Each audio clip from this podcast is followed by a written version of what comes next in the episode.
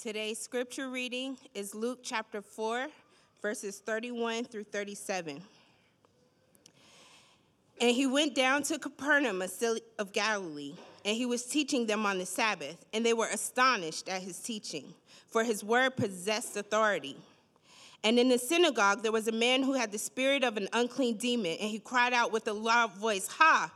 What have you to do with us, Jesus of Nazareth? Have you come to destroy us? I know who you are, the Holy One of God. But Jesus rebuked him, saying, Be silent and come out of him. And when the demon had thrown him down in their midst, he came out of him, having done no harm. And they were all amazed and said to one another, What is this word? For with authority and power he commands the unclean spirits, and they come out. And reports about him went out to every place in the surrounding region. May the Lord add a blessing to the reading and the hearing of his word. We're in a series of messages on um, in the Gospel of Luke where we're examining the encounters that Jesus had with individuals and how those encounters remind us that Jesus came to save. That Jesus came to save.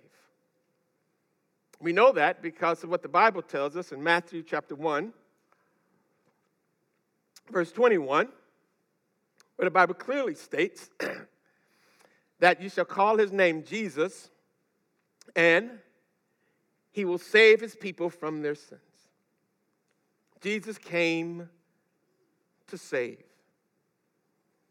In saving us, the Bible reminds us that there was two things in particular that Jesus did. He saved, he, take, he took away our sins, and he destroyed the works of the devil. These two things are laid out for us in 1 John chapter 3 very clearly as it explains to us what Jesus came to do in 3 chapter 3 and verse 5 you know that Jesus came to take away our sins and there is no sin in him. He came to take away our sin. And just two verses and just uh, three verses later in 1 John chapter 3 and verse 8, the Bible says that the Son of God came to destroy the works of the devil. Jesus came to take away our sins. And in taking away our sins, that salvation that is accomplished in Christ taking away our sins includes the breaking of the power and destroying the works of the devil. So Jesus came on these two accounts to take away sin and to destroy Satan. Sin and Satan. It is not surprising then that Jesus didn't just encounter sin when he came to save, but Jesus also encountered Satan. Because he didn't just come to take away sin, he came also to destroy the works of the devil. And we see this in not only Jesus' confrontation with sin in this world, but we see it over and over again as he encounters Satan and his minions. He came to destroy and to bring an end to the works of Satan. And in fact, this may explain, beloved, the increase of the presence and the intensity of the demonic activity during the lifetime and ministry of Jesus.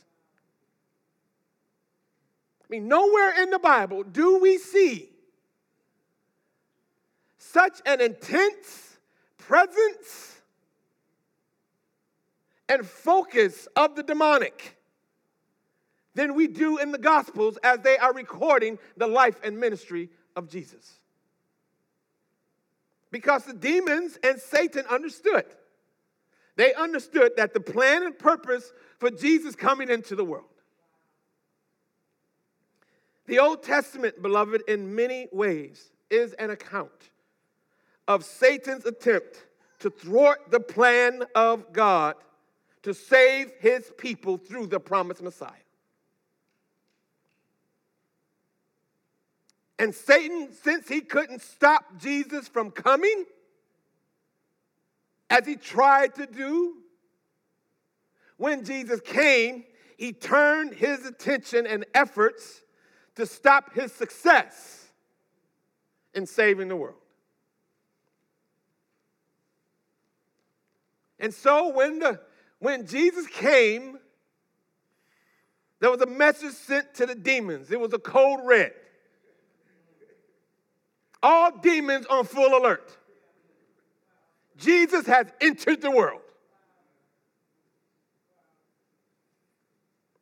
And during the life and ministry of Jesus, we see it over and over again, beloved.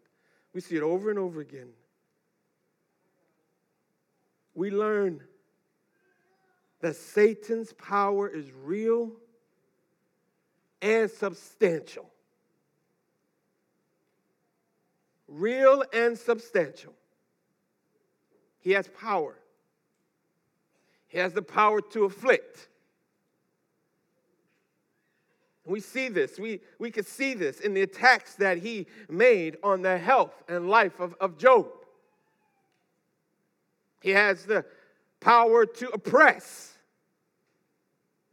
Doubt and discouragement and unbelief often befalls people because of satanic and demonic influence. Jesus actually warned Peter against this, beloved. The power to confuse. Calling wrong right and right wrong is one of the results of Satan's schemes. Bringing about confusion and division is high on his agenda. He has the power to accuse. Not only does he accuse us to God to no avail, but his greatest success is accusing us to us. Spends a lot of the time accusing you to you. He has the power to accuse, he has the power to frighten. He uses fear particularly what the Bible refers to as the fear of man, to paralyze, to impair, to frustrate our service and our faithfulness. Satan has significant and substantial and real power. And it is to this work, it is in light of this power that the Bible reminds us that Jesus came to break the power of Satan. He was revealed to take away our sin and to break the power of sin in our lives. And he came to break also the power of Satan in the world and in our lives. And this is what we see again illustrated in our text this morning. The power of Christ over Satan and sin.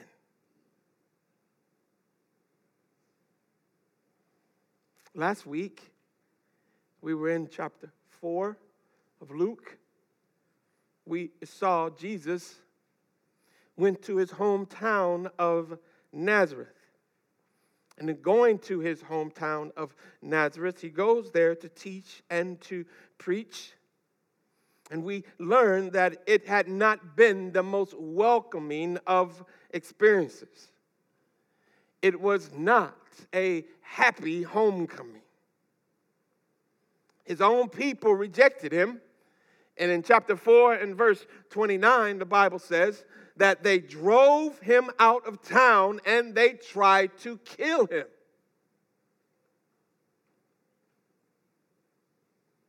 But Jesus escaped, the Bible says.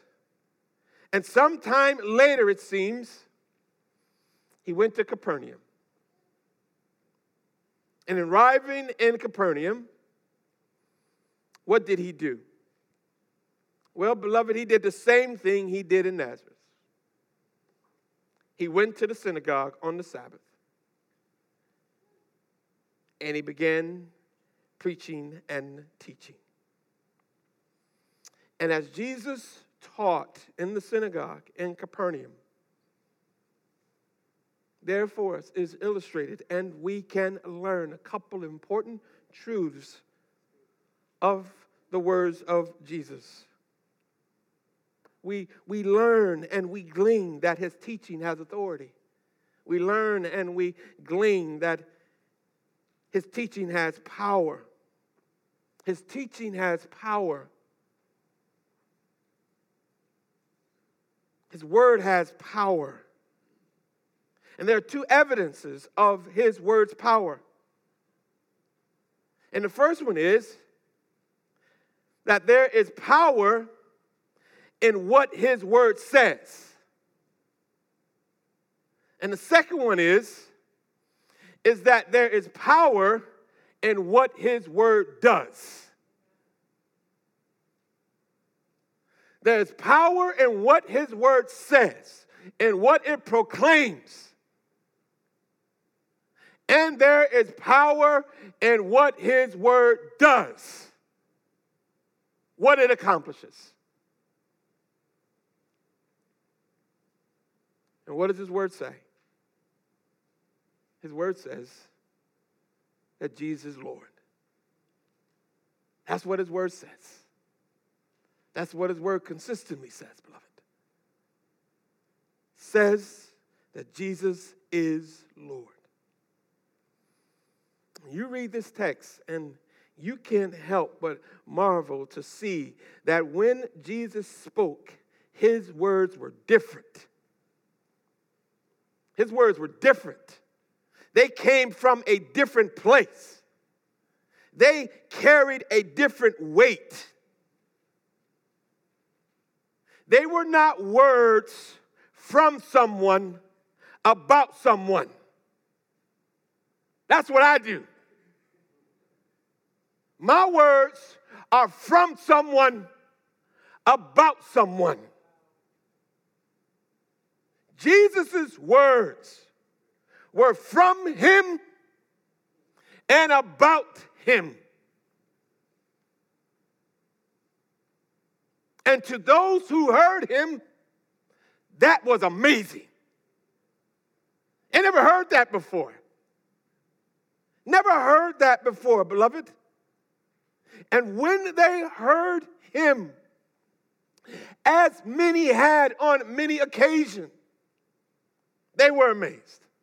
They were amazed. In John chapter 7 and verse 46, the testimony of those who heard him, you know what they said? He spoke like no one they had ever heard. Amazed, amazed. It was his words that pointed to who he was and where he had come from. In John chapter 7 in verse 40, the Bible says, On hearing his words, some of the people said, Surely, surely, this man is the prophet. Others said, He is the Messiah. Still, others said, How can he be the Messiah? How can the Messiah come from Galilee? Amazed, astonished. His words, beloved, were not just powerful, his words were power.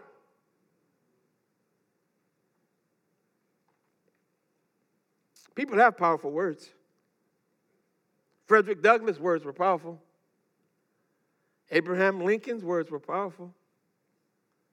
Dr. Martin Luther King's words were powerful. But their power was from somewhere else. As a result of their education, as a result of their exposure to good teaching and, and proper books, it came to them. They gained it. It was given to them. Why? Because power and authority in this world is always derived. It's always derived. In other words, it is either given or taken. In a democracy, the people give the power. In a dictatorship, the dictator takes the power. Jesus' power and authority were not given, they were not taken, they were his.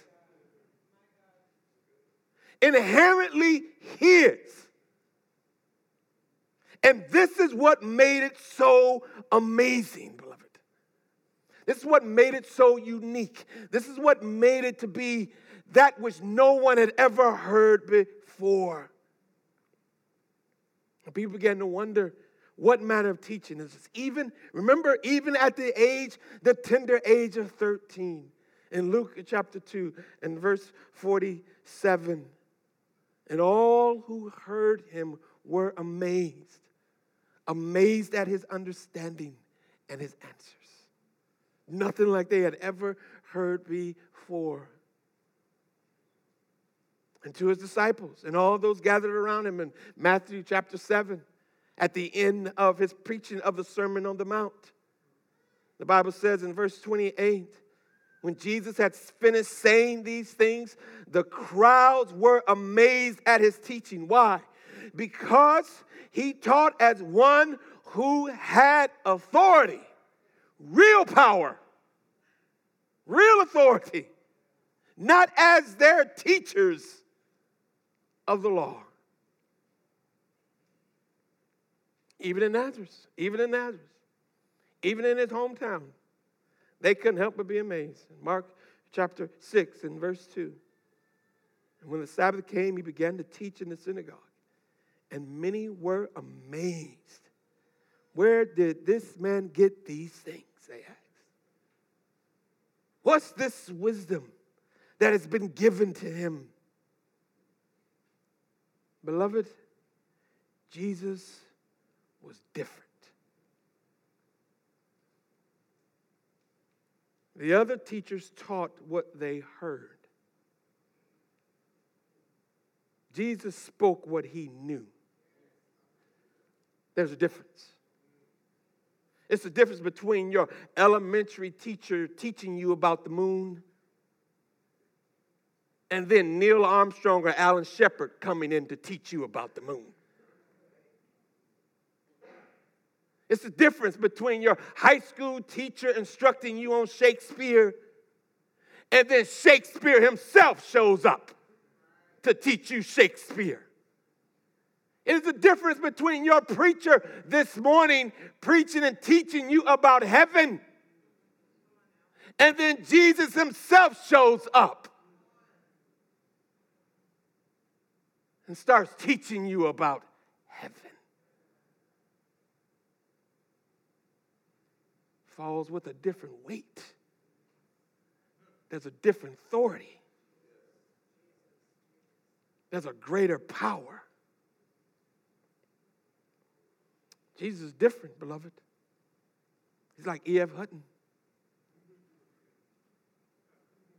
When he spoke, people listened.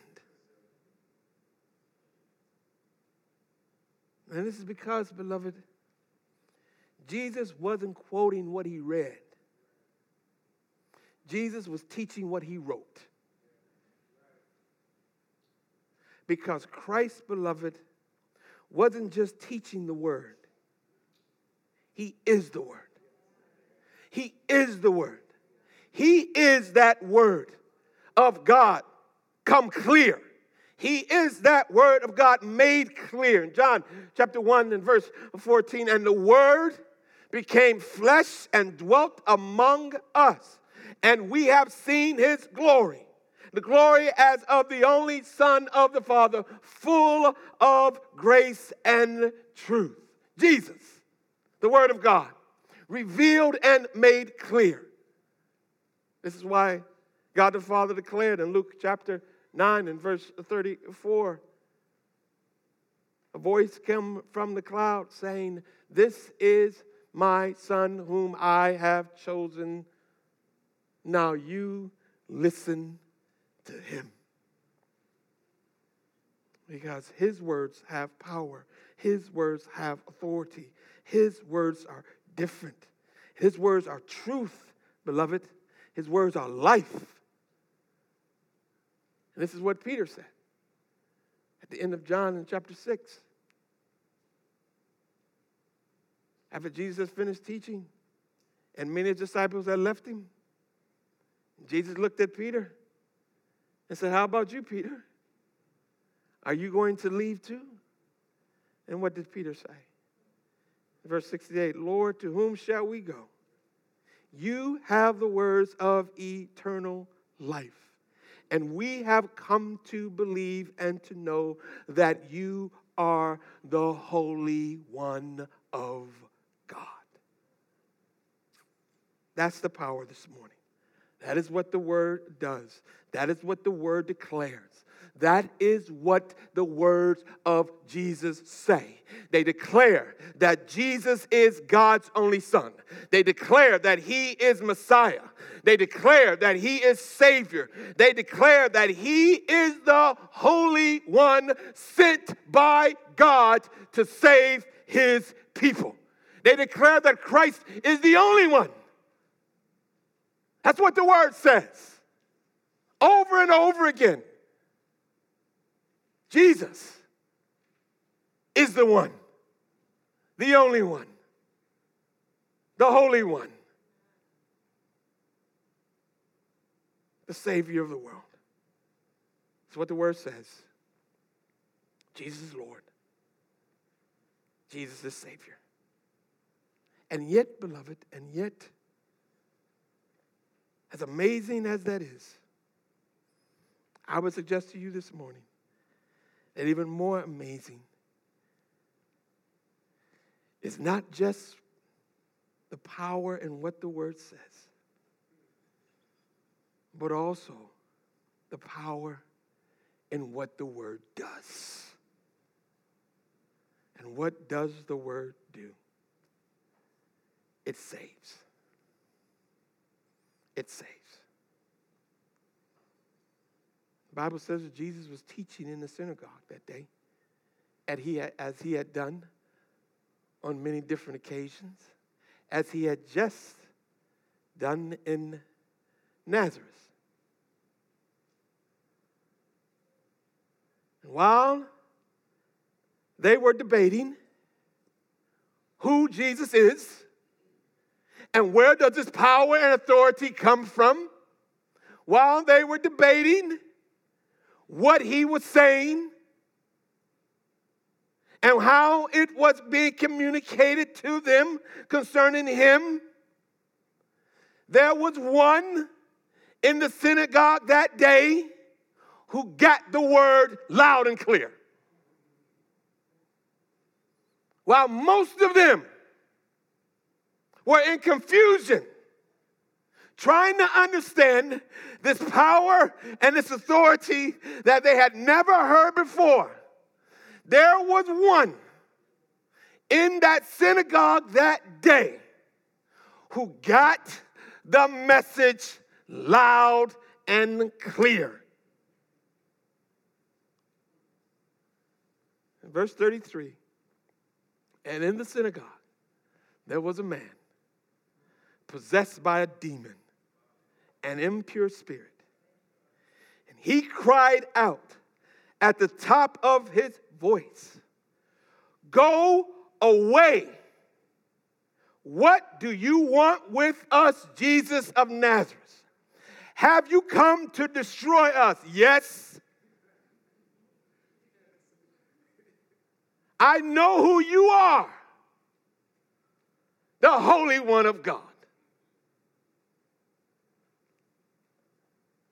Now, there's an obvious question here, beloved. The question is what was the demon doing in the synagogue?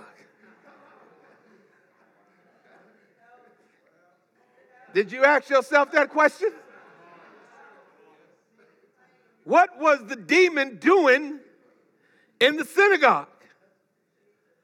I want to suggest to you this morning the demon was in the synagogue because the demon is not afraid to be in the synagogue. The devil is never afraid of religious people. He just isn't, beloved.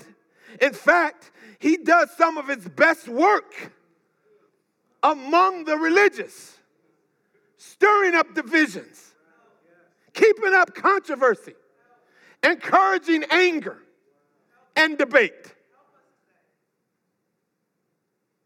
And so I'm, I'm of the opinion, I think it's strong, beloved, that this demon was probably no stranger. He was no stranger to the synagogue. He had probably seen this synagogue before. No reason to think that this was his first time there. He was probably a frequent visitor, a familiar face, frequently showing up in the synagogue looking for a fight. Because that's what Satan does. He shows up looking for a fight, like Goliath out there in the valley of Elah, taunting and mocking the nation of Israel every day, every day, picking a fight. Every day, picking a fight. That's what the devil does. That's what he does, beloved. Every day, he's looking for a fight. Every day, he's looking to pick a contest. And with Satan, it's always a contest of power and authority. Always. When he entered the garden by way of the serpent, and he comes to Adam and Eve, he wants to fight. When he goes to God concerning Job, he wants to make it a contest.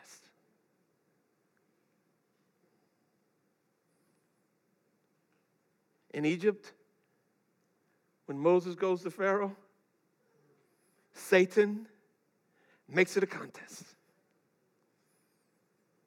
when David comes upon Goliath, mocking and taunting the armies of Israel.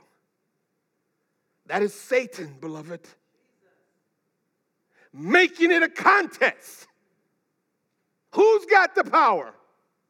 Who's got the authority?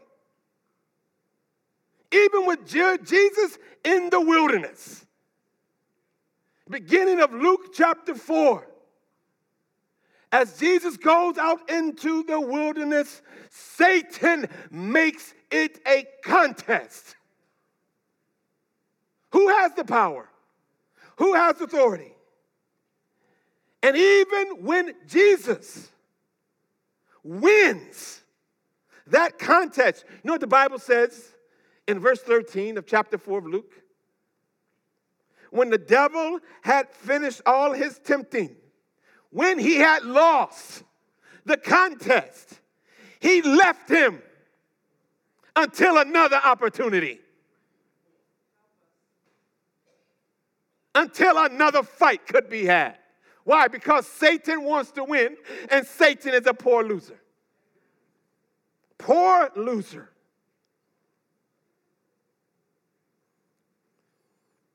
Beloved,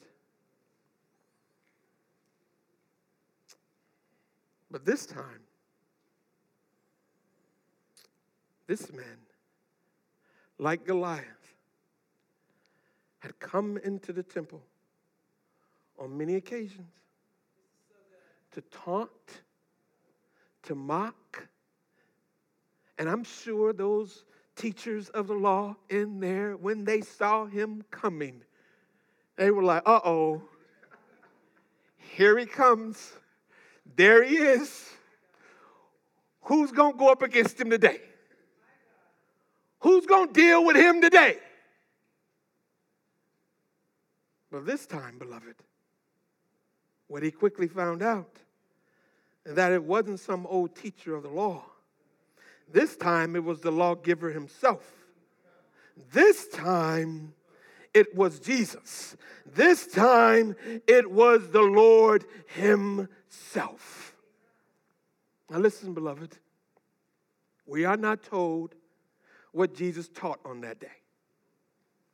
And, and when he was in Nazareth, we are told that he quoted from Isaiah. But right here in this synagogue, we are not told what Jesus taught when he was in Capernaum. But whatever it was, that demon was listening. Whatever it was, that demon heard him. And whatever it was, it didn't sit well with that unclean spirit. It must have been something that Jesus said. And beloved, it usually is. It usually is just something that Jesus said. It must have reminded him quickly that his time was short. Reminding him that he only had a short period of, of time, that his doom and end was pending. It must have pointed out again that the demon's power is limited that he came into the temple that morning thinking that he would have all power in there. And when he heard Jesus speak, that demon realized that in the presence of Jesus, the demon is impotent. The demon who came to frighten now was suddenly in fear. The demon who came to intimidate was suddenly intimidated. Why? Because the demon knew what time it was. He knew what time it was in this, he knew something that nobody else in the congregation knew. You know why that is, beloved? That's because the devil knows some things. The devil knows some things. There are certain truths that the demonic world knows and they know well. They know who God is. what it says in James chapter 2 and verse 19. They know who God is. They know who Jesus is. Notice that this demon calls Jesus by name. He knows him. He knows him in heaven as the Holy One of God. He knows him in the earth as Jesus of Nazareth. He knows who he is. They know who God is. They know who Jesus is. They know that our salvation is at the hands of Jesus. They know that Jesus has come to take away our sins. They know that Jesus has come to defeat them. They know that our salvation is in the hands of Jesus. And they also know that their defeat and destruction is in his hands too. Knowing this, knowing this, what does the demon do? The demon wanted to plead his case. He speaks up. He wants to plead his case. Because in pleading his case, by pleading his case, beloved, he could give the impression that he actually had something to say.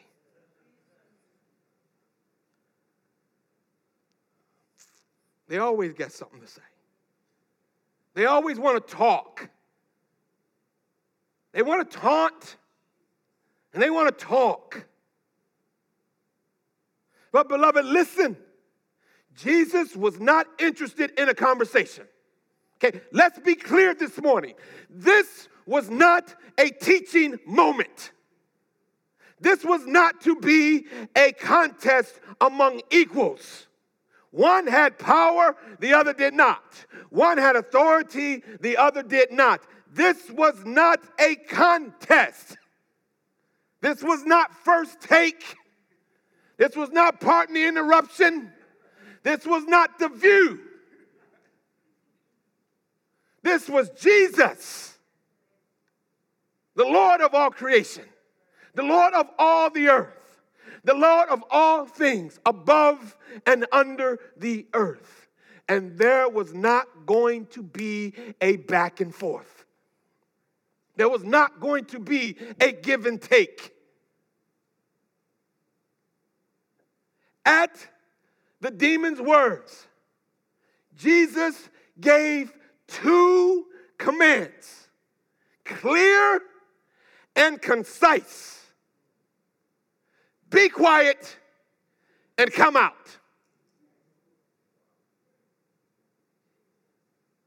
Be quiet and come out.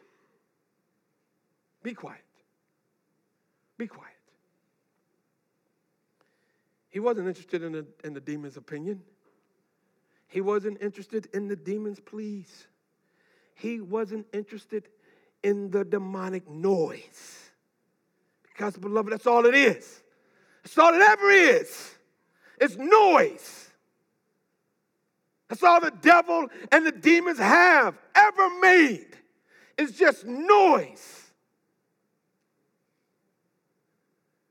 That's how you know the presence of him. Because he makes commotion,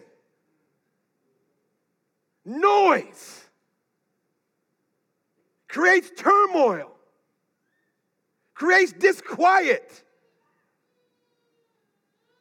It's what he does in the world, but more importantly, beloved, this is what he does in your soul and my heart and mind.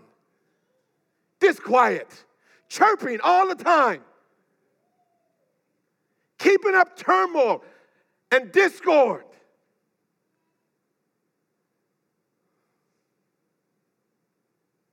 This is why the demon didn't want to see Jesus that day. The devil never wants to see Jesus come in.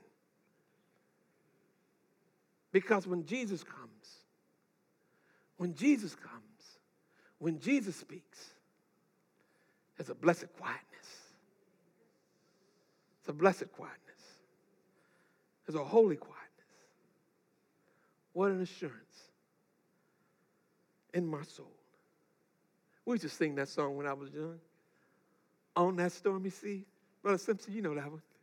Jesus speaks to me, and the billows cease to roll. Beloved, That's what I need this morning. A blessed quietness. And I know there's, there's others here who need it too. Because the enemy has been at you all week.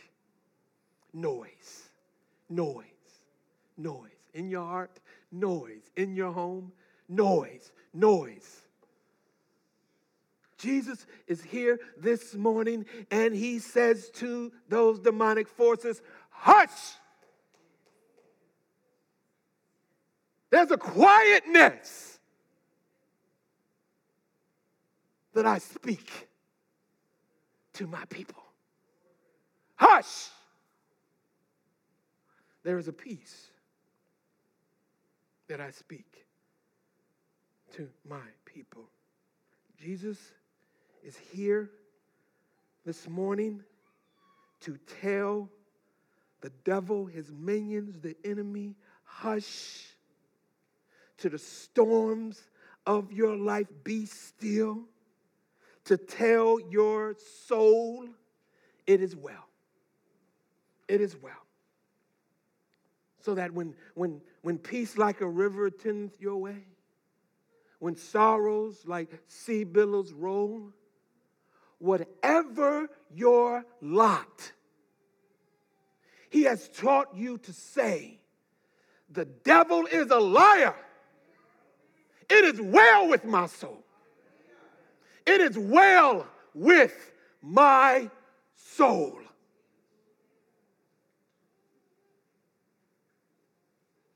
He didn't just tell him to hush,